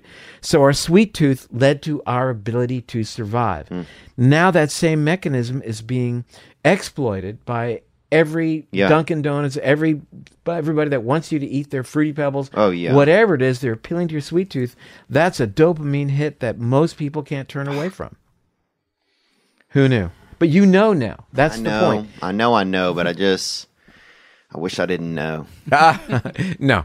Knowledge know? is key. You know, No, it is key. It is key. Even though I, I don't want it to be, it's like at a certain point in my life, I just have to make some choices that it's like, you know, I want to be able to live longer so that I can, you know, not only experience life, but also like be a part of good stuff and like, and learn more. And like, and this is it. It's like I'm starting to see, you know, friends. I see friends, you know, I had a high school reunion a couple years ago and I was like, damn, this dude's almost dead, you know? Well, here's Freaking what- little Daniel's almost dead. That dude looks 65 years old. You know, he's over there eating paydays and chilling out. You know, I'm like, you got to tighten up. Keith Barcy. Yeah. Here's what Neko. Here's what um, Those are good, though. Yeah. The, the here's the good thing that's going on here is uh, here's a guy uh, who you who you're learning about life and you're doing the very best that you can. Mm-hmm. Right. You're talking to people, you're learning, but well beyond this being just about you, you're sharing this with the hundreds of thousands of people who are also having issues, trying to understand what in the heck it's all about, and empowering them with this knowledge then to make better decisions. Mm-hmm. You know, the word doctor doesn't mean healer, it means teacher. Right. It means giving out information. So you're doing a heck of a thing here. You really are. You're helping a lot of people. Well, thanks, man. That's nice of you to say. Yeah, we do a lot of stuff. I mean, the, and our listeners do a lot of stuff. I mean, they call in with real questions. You know, they're concerned. They, you know, I mean, I think we are in this age. I, th- I think I see it a lot through our podcast of uh, people wanting to, you know, they don't want to be a victim anymore of you know corporations and of advertising and just starting to realize uh, you know i think some of that is starting to come to an end in some ways Yeah, and you know, Theo, what it does is it isolates people ultimately. They become uh, just ends of one, walking around on their own, isolated, locked into their smartphone, and not interacting. Yeah. And we need everybody. We need you. Yeah. We need everybody to reconnect to each other. So we're actually in the process of um, of putting together a website called reconnectglobal.com mm-hmm. mm-hmm. where we're going to have essays from people who talk about this how we can reconnect to our gut bacteria how we can reconnect to the signaling of our genome how we can reconnect to the prefrontal cortex and become more empathetic how i can reconnect to people around me to peop my neighbors to my community to other countries Yeah. though they may be different from us Yeah. that's cool how we can connect to the planet yeah to just have some understanding to want to be healthy to operate at our fullest because i believe at yeah at our core we are yeah very good we have to embrace diversity. And, Yeah. you know, we talk about, of course, of the gut bacteria. The more diverse your gut bacteria, the more resilient your body is to dealing with the onslaught of stress of our modern world. But the more diverse our culture is, same thing. The more diverse, you know, we are as a as people, the more we're able to handle adversity. You know, I had an interesting Mm. That's discussion. interesting. Yeah, I had this discussion with uh, a, a guy who's involved in, in Amazon uh, restoration and preserving the diversity of the flora and fauna in the in the Amazon, and we realized we're saying the same thing. He's saying we have to preserve the plants and animals because diversity is what's going to keep the Amazon uh, alive. And I said, same thing with our microbiome. That we have to have diversity of bacteria to keep us healthy, and we have to have diversity of humans so that Yeah. we can be resilient and survive. Well, I see a lot of people, you know, doing sex everywhere I go. People are, you know, I don't even know what color people are anymore, you know. So it seems like there's definitely some good bit of diversity the more I go around uh, America. Yeah, and I, I think, yeah, like I come from a culture where, you know, like my my area was just kind of black and white, and times were a little different then. But now when I go back home, I, I feel like it's a lot different vibe, and you know, I feel like most of America gets along pretty well. It seems like I think the they politicize that it's not a lot of places, and they amplify that. To me, it seems like on the news, but most of the places I go, it doesn't see it's it's not the, really the reality that I see and feel. You know, Well, we are prog- programmed, uh, hardwired uh, to really make a decision when we see somebody's eyes for the first time or Mm. their face for the first time. The instantaneous decision is friend or foe, right? I could imagine. Yeah, I can see that 100. instantaneously, percent instantaneously friend or foe. And we have these then, we color that decision based upon our life experiences. Right. Is that person friend or foe? And I had an interesting experience that I came off a plane, Dallas, Texas, and went down the escalator, and there was a woman wearing a burqa, and it was right after a terrorist uh, thing had happened. Mm-hmm. And uh, you know, as we all do, friend or foe, and I, my mind said foe Mm. you know, step back, this person. And I realized that that's an impulse from my amygdala. It's an instantaneous impulse. I am absolutely going to override that impulse and recognize it for what it was and do my very best to override that. Yeah. And speak to people. And it's the same thing, yeah. Like you're saying, it's diversity. It's like same thing with making the choices that we put in our stomach. It's making the choices that we see in front of us. Just taking a moment and uh and, and trusting our instinct. when we prejudge, that's the definition of prejudice. It's Yeah. where it comes from. And we prejudge based upon these engrams that are built up in our minds uh, from early life experiences that, you know, to a significant degree are placed there by our parents and what they thought, you know, what their world was like. Right. And when I grew up, you know, the world was. We were, you know, we were not taught, but things were very polarized. Oh, And yeah. we have to do our very best to embrace diversity and uh, just open up our hearts. Yeah. And yeah, you know, the amygdala is going to make a decision. We don't have to go with that decision. Right. If the amygdala says, ah, I'm going to reach out, I'm going to buy, I'm going to do this, I'm going to eat this, we take a step back, we bring online a higher level of thinking, and we ask ourselves, is this an appropriate decision? Right. Am Am I I being lizarding? manipulated? Yeah. Am I being manipulated? Am I just lizarding? Um, probiotics. What is that? Because I started taking those, eat chewing those, the gummies, and I like them, man. You know? Well, you like them. What do you mean you like them? I like them. I feel like they are good. I like Okay. having a little snack. So you could say, there you go. You could say I like them. the most be- I ever had was four. Okay, okay. You could say I like them from the amygdala, meaning I like them because they're sweet and I like that and I'm done. Yeah, the chewable ones. Yeah. Or you could say I like them because. that's what I want to know. Why do Okay. I like them? So if you like them because, then you bring in your prefrontal cortex, and you say, I like them because I now know that having probiotic organisms in my gut helps with diversity, helps with gut function, helps reduce inflammation, and I'm buying into that science. Yes. Having said that, then probably the gummy part of the probiotic gummy would not be the way to go. Dang. So you're eating them because you they're a little treat, Yeah. right? You're not, but you know, I mean, I want to have probiotics. I, uh, you know, I started thinking like I got to make my stomach healthier. You know. So you want to get a good probiotic, and there's some good brands that we can talk about, but you want to get one that has long shelf life. Okay. That gives you uh, 30, 40, 50 billion organisms. That has a lot of diversity of organisms. 10, Like a damn 15, aquarium inside of me. More than that, yeah. So you really want to look for those factors, and there Okay. are plenty of good products out there. But I think that's a very reasonable thing. And then be sure that you culture these guys as well as the ones that already live in there by having lots of prebiotics in your diet. Okay. And you can get some great probiotics from eating fermented foods like kimchi Mm-hmm. and sauerkraut and fermented vegetables. So you don't Mm. have to always buy a probiotic pill or Mm-hmm. in this case gummy. Okay. I, you may want to pass on the gummies. I mean, I'm not trying to be brand specific here. I don't know. But like, say if you're in a bind and you get in a tough spot, can some probiotic gummies help you out? Uh yeah, I I don't know how bioavailable those probiotics are going to be. Right. So you really, again, you want to look for certain parameters within, uh, you know, that brands are going to satisfy, making sure you're really getting what you're what you think you are. Okay. But understand that if you're eating the, the gummies, you're eating the gummy part, not the probiotic part. Probably, I mean, Right. You think there's some probiotics in there? They have to put something. Huh? I, Who knows? La di da. You know, there's no. Uh, There's no oversight as far as that goes. Who looks at that and says, "Yeah"?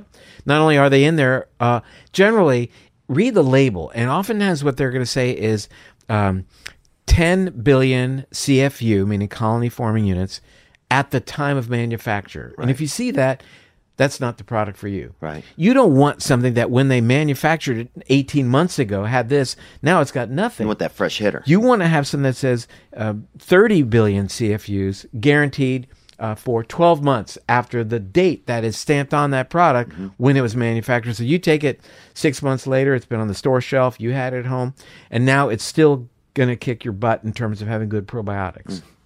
and so eating better will lead me more to be my best self. There's really just no denying it. It seems like.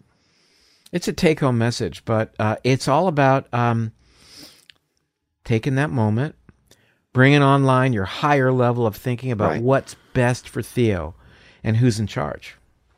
And what are my instincts? What are those that are in my stomach?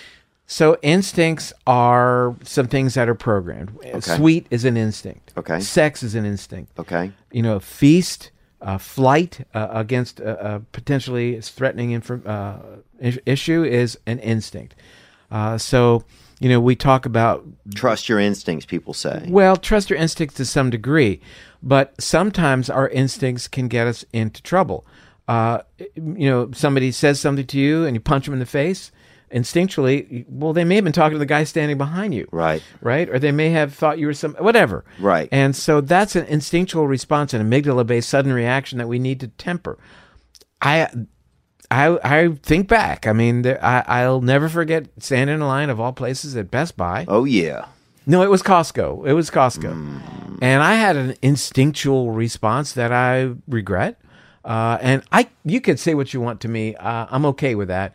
But somebody said something to my wife, and I, uh, it didn't. Luckily, it could have been worse. But, and I was, I have to say, I was very down on myself for not reining that in. I should have been the bigger person and reined it in, and, and I didn't. Um, and but it's a lesson. So, uh, so sometimes those instinctual responses can harm you. Yeah. And um, instinctually, we should eat sugar all the time because instinctually, we are told that it is good for us. It's telling us winter's coming and that the fruit is safe and ripe. But that's we override that with our higher neocortical function telling us, no, we don't want to eat a lot of sugar. Instinctually, everybody wants to have sex with everybody Yeah. and no matter what. and uh, you know, You can't do it. in a modern society, laws. that's not necessarily going to be uh, good for you. Oh, you can't even masturbate in your car anymore around here. They'll anymore. shut you down. There used to be a time I wasn't aware of that, but Uh, so something happened in line and you got an altercation. yeah, it could have been a lot worse. Right. And uh, anyway, But that was and your instincts. It was my instinct, but I, I, I checked it right at the right moment, and Mm. and I actually thank a sensei, a um, a teacher from years ago, martial arts teacher, who worked with me with that. That got me to the level and would would kind of actually would hit me in the face until I and would and kept me from responding and would say something you want to hit me back come on hit me back and and training me not to respond and I got to that point and that engram was activated and then I backed down and I was um, very grateful for that training because it took me to the edge You know what's funny? Because I had an experience. I was in, uh, I think Berlin one time with a girlfriend. We were traveling and and uh, we were on this bike tour. You know, you go on bike tours when Sure. you're on a tourist sometimes. And some guy was like going down a bike path really fast, and he like hit my girlfriend's bike like really hard. And when I looked at him, I could tell immediately he'd like done it on purpose. Like Uh, we weren't really in the way. yeah. He had maybe he got angry with tourists. He didn't like living in the city. Who knows? But my first instinct was to pedal off and fucking kill that guy, you know? Get a knife out, an imaginary knife suddenly in my hand, like I was gonna fucking kill this dude, you know? But I didn't, right? I didn't do that. I just stayed there, you know, I made sure she was okay. But I've always regretted Not doing. No, I don't maybe not killing him, but at least driving over and jumping and just, you know, tackling him and at least But think about it now from the perspective of the fact that you were able to rein yourself in. That is absolutely huge. Still think about it, mad, that you could rein yourself in at that moment and not do. Uh, and you could rein in the amygdala and say, "I'm not going to do it," and that should be a, a sense of pride that you have. But I felt like it was a wimp. I felt like a wimp though. No, you're not a wimp. You know that. You need that man to prove that you're a wimp or not a wimp. Who is he? I don't How should he enter into your life? hopefully dead i wish but but yeah You but you're i mean yeah i gotta let it go i guess i still have a resentment against that man so I'm it's good to feel it though. out. It's good to take yourself out of the moment and experience it.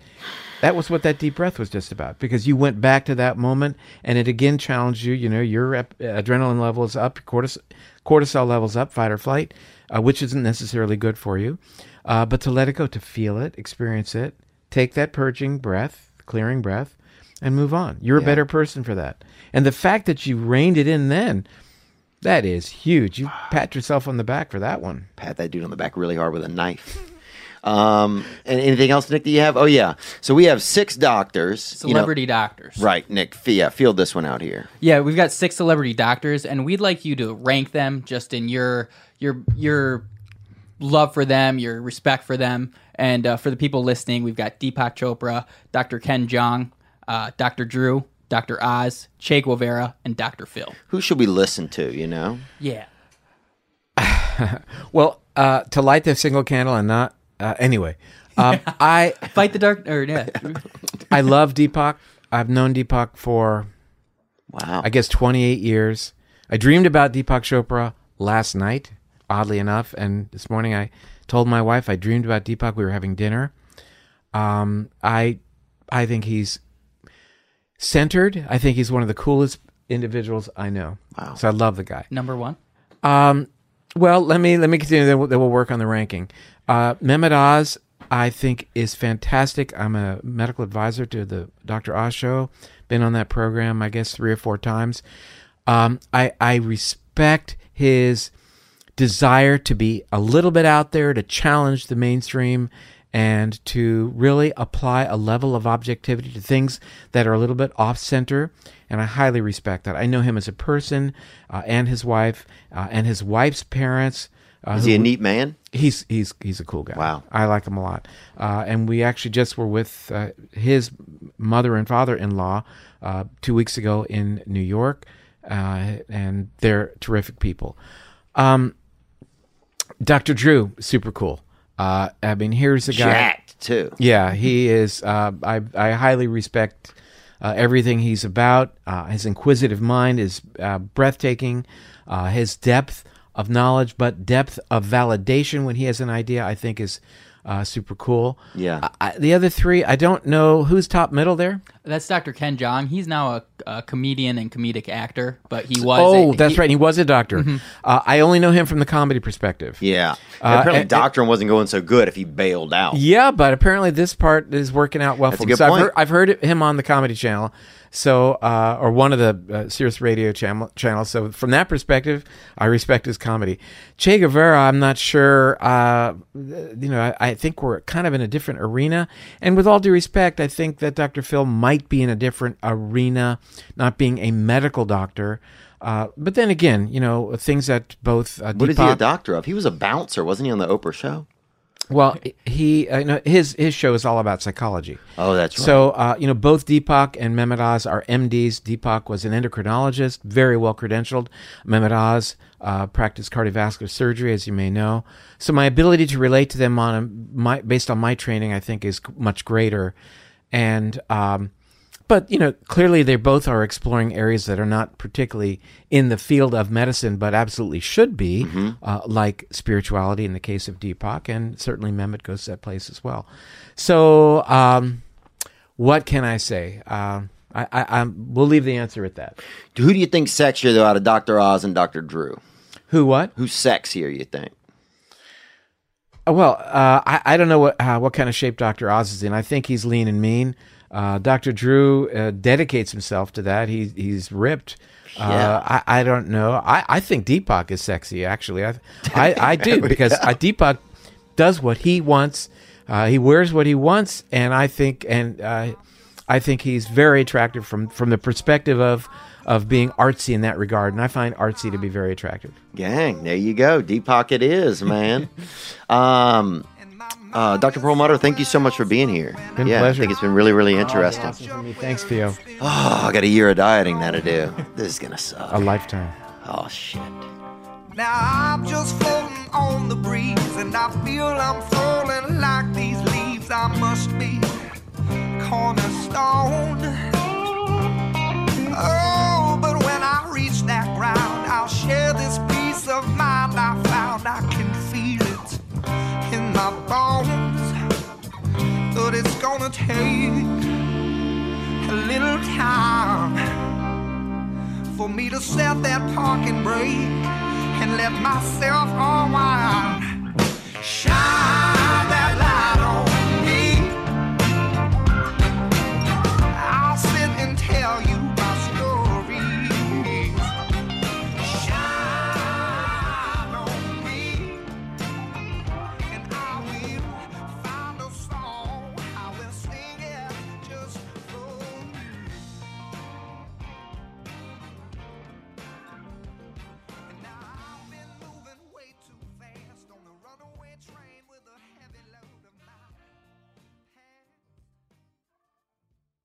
Ladies and gentlemen, I'm Jonathan Kite, and welcome to Kite Club, a podcast where I'll be sharing thoughts on things like current events, stand up stories, and seven ways to pleasure your partner. The answer may shock you. Sometimes I'll interview my friends, sometimes I won't. And as always, I'll be joined by the voices in my head. You have three new voice messages. A lot of people are talking about Kite Club. I've been talking about Kite Club for so long, longer than anybody else. So great. Hey, sweetheart, here's the deal. Anyone who doesn't listen to Kite Club is a dodgy bloody wanker. Do you know what I mean? Hi, I'll take a quarter pounder with cheese and a McFlurry. Sorry, sir, but our ice cream machine is broken. Oh, no! I think Tom Hanks just butt dialed me. Anyway, first rule of Kite Club is tell everyone about Kite Club. Second rule of Kite Club is tell everyone about Kite Club. Third rule like and subscribe wherever you listen to podcasts or watch us on YouTube, yeah? And yes, don't worry, my Brad Pitt impression will get better.